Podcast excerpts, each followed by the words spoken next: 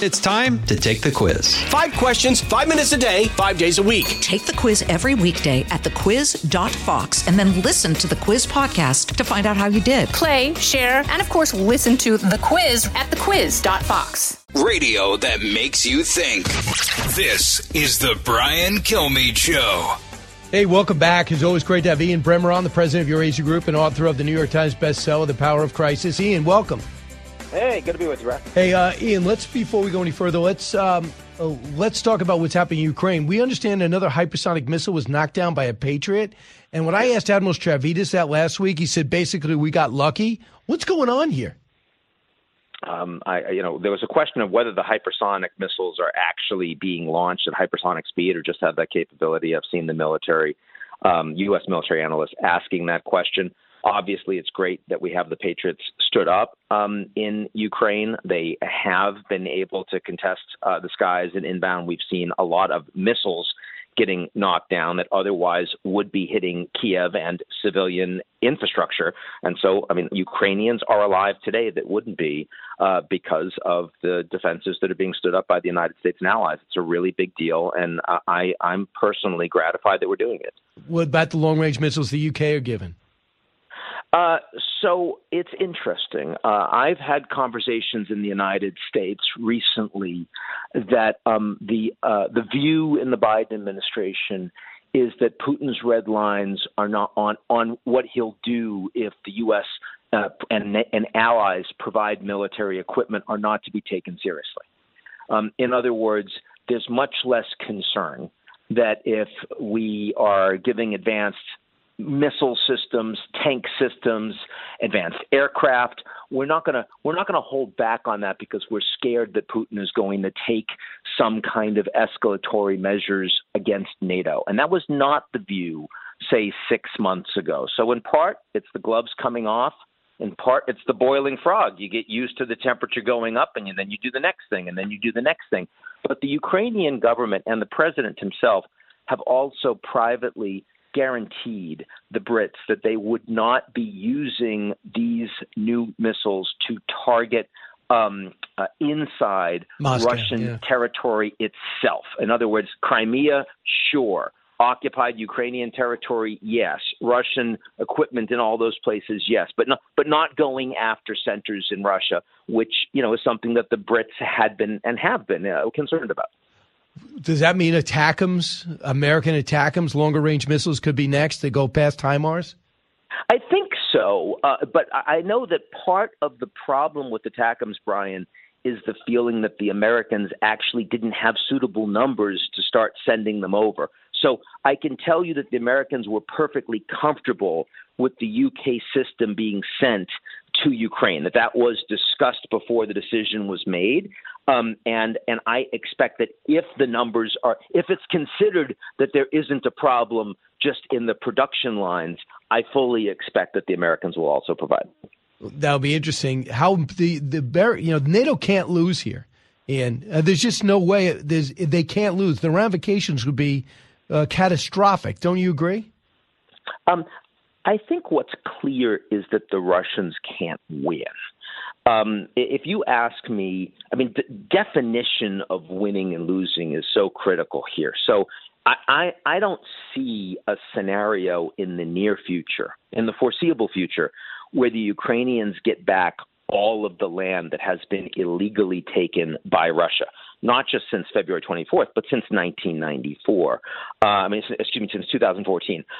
I don't believe that that's likely to happen. But I think that Ukraine is going to get massive funds to reconstruct its country post-war.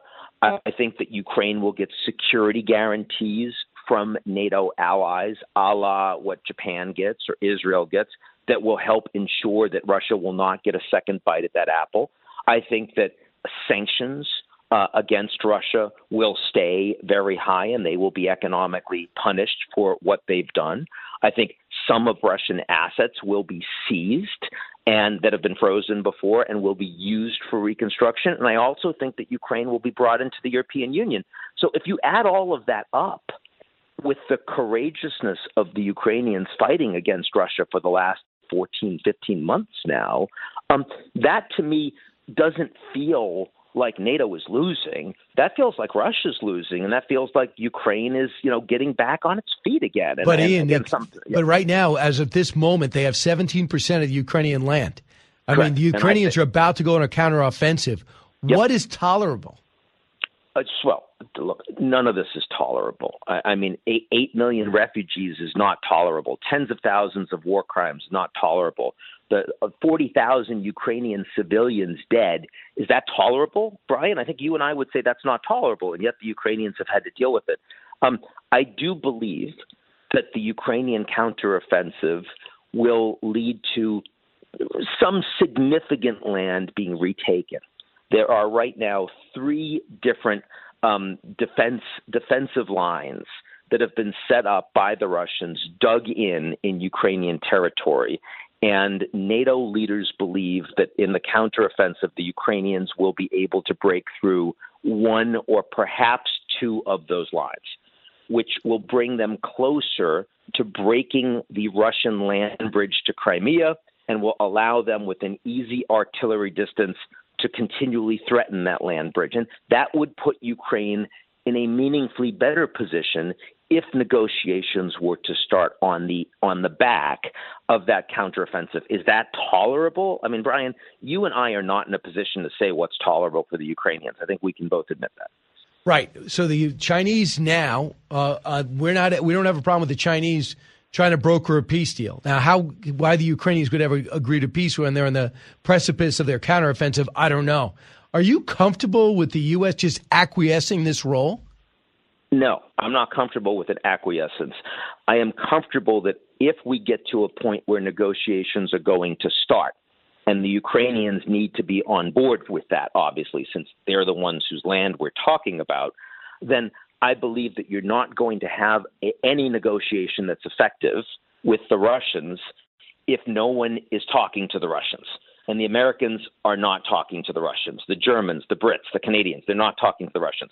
The people that are talking to the Russians are the Turks, the Chinese, the Indians, the United Nations Secretary General. And the Chinese have expressed a willingness, both to Putin as well as to Zelensky, to play a role. And, you know, when Xi Jinping belatedly phoned up Zelensky after his trip to Moscow on the anniversary of the Chernobyl disaster, they spoke for an hour, and the Ukrainians did not reject the idea of a Chinese role in eventual discussions and eventual negotiations. So I think if the Ukrainians are okay with that, realistically speaking, I think that the United States and NATO need to facilitate it.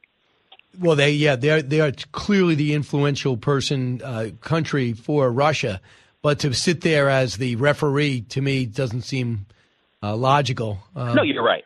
Look, Brian, they can't be the referee in the sense that they are not in any way honest brokers. But I mean, the United States isn't an honest broker on Israel-Palestine, but we have historically believed that the United States still plays a critical role in trying to bring those countries together. I would not trust that any peace deal brokered solely by the Chinese would have any possibility of succeeding between Russia and Ukraine. I also believe that the Chinese are likely to have a role to play. And what the difference is between those two very different outcomes, I suspect, is going to be a matter of very significant discussion, including a discussion that has already started between the National Security Advisor, Jake Sullivan, and his counterpart in Vienna, the Chinese, last week.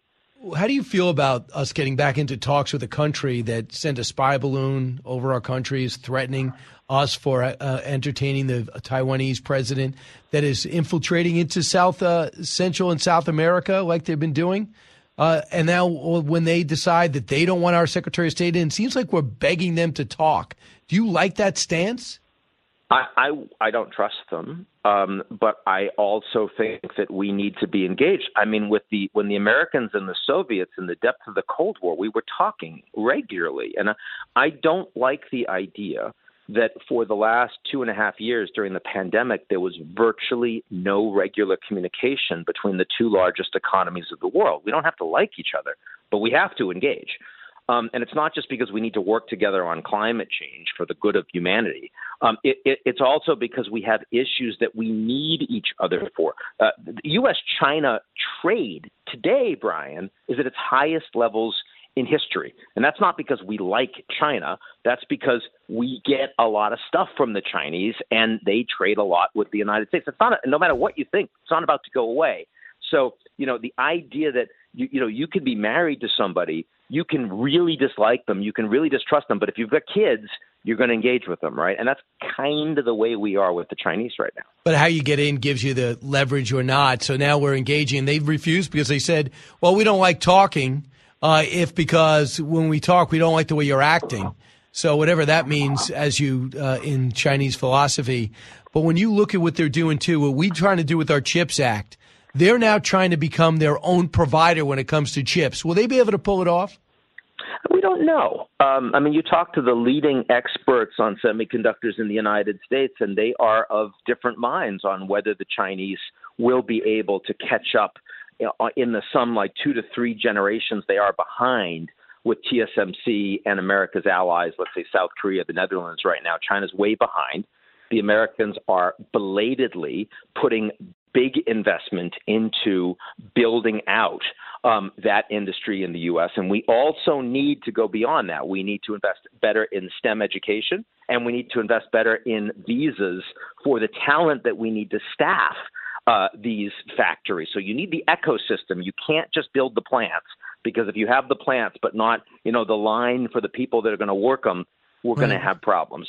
And we've ignored this for 20 years. Lastly, we've allowed this industry to get hollowed out from the U.S. We did the same thing on semiconductors that the Germans did with gas, and basically gave that national security to Russia. And we're finally addressing it. And Taiwan. And lastly, how much damage was done in the last 45 seconds to the Russia-U.S. relations because of this whole Russia investigation into Trump? Now we find out between the Durham probe and others that it didn't. There was no there there. Yeah, I was never comfortable with this notion of Russian collusion. I mean, there were people like Trump's old electoral advisor that had close, illegal connections with the Russians, but there was never evidence that Trump personally was involved in that way. And I thought that was made clear by the Mueller report, but belatedly, and it's obvious that there were political efforts to drive that conversation, and that was inappropriate. I'm glad that finally came out. Yeah, damage was done during that time because no talks were taking place because nobody trusted each other. Ian Bremmer, always great. Thanks so much, Ian. Take it.